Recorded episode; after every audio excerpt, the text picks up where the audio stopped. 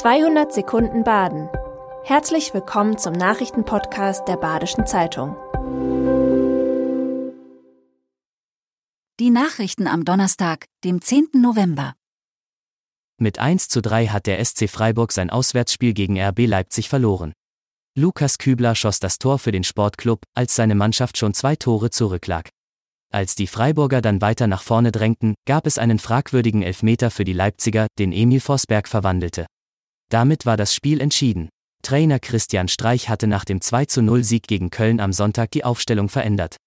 Grifo saß auf der Bank, Sildilja rückte in die Startelf. Der SC rutscht nun in der Tabelle von Platz 2 auf Platz 3. Die Lokführergewerkschaft GDL will heute am späten Vormittag ihren achttägigen Streik bei der SWEG beenden. Bahnreisende können also etwas aufatmen, immerhin hatte der Streik auch Strecken im Südwesten betroffen.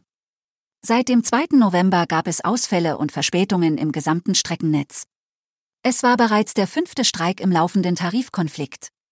Die GDL möchte einen Tarifvertrag für den gesamten SWEG-Konzern aushandeln. Dazu zählen etwa 1800 Beschäftigte. Steigende Kosten setzen auch die Freiburger Krankenhäuser unter Druck. Ein Hilferuf kommt jetzt vom Chef des Diakoniekrankenhauses. Inflation, Energiekrise und gestiegene Personalkosten lassen das Haus bald rote Zahlen schreiben. Allein die Stromkosten haben sich verdoppelt bis verdreifacht. Normalerweise gab die Einrichtung dafür 50 bis 70.000 Euro im Monat aus. Im August waren es 190.000 Euro, im September fast 140.000. Auch andere Kosten steigen, von der Wäscherei bis zu den Löhnen im öffentlichen Dienst. Die anderen Freiburger Häuser wie das Josefs- und Loretto Krankenhaus sowie die Uniklinik sind ebenso betroffen. Die Weltmeisterschaft in Katar wird es in La nicht auf Großleinwand geben. Einige Veranstalter glauben, dass es sich aufgrund der Jahreszeit nicht lohnen wird. Die WM beginnt schon am 20. November. Doch vor allem die politische Situation in Katar spielt eine Rolle. Viele Fans seien dieses Mal einfach nicht in WM-Laune.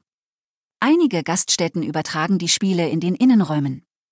Die Stadt teilt mit, dass sie den Gastronomen und Veranstaltern keine Konkurrenz sein möchte. Bei kommenden Turnieren soll es aber wieder Public Viewing geben. Der Freiburger Vollzugsdienst hat das Straßenkonzert der bekannten Band Sportfreunde Stiller nach nur einem Lied beendet. Die Rockmusiker spielten am Mittwochnachmittag überraschend ein kleines Konzert am Martinstor, um für das Zeltmusikfestival 2023 und ihr neues Album zu werben. Zwei Mitarbeiter der Stadt schritten ein und verwiesen auf die in Freiburg geltenden Regeln keine Straßenmusik in diesem Bereich, elektronische Verstärker sowieso nicht und auch nicht zu dieser Uhrzeit. Die Sportfreunde nahmen es gelassen und packten ihre Instrumente wieder ein. Das war 200 Sekunden Baden. Immer montags bis freitags ab 6.30 Uhr.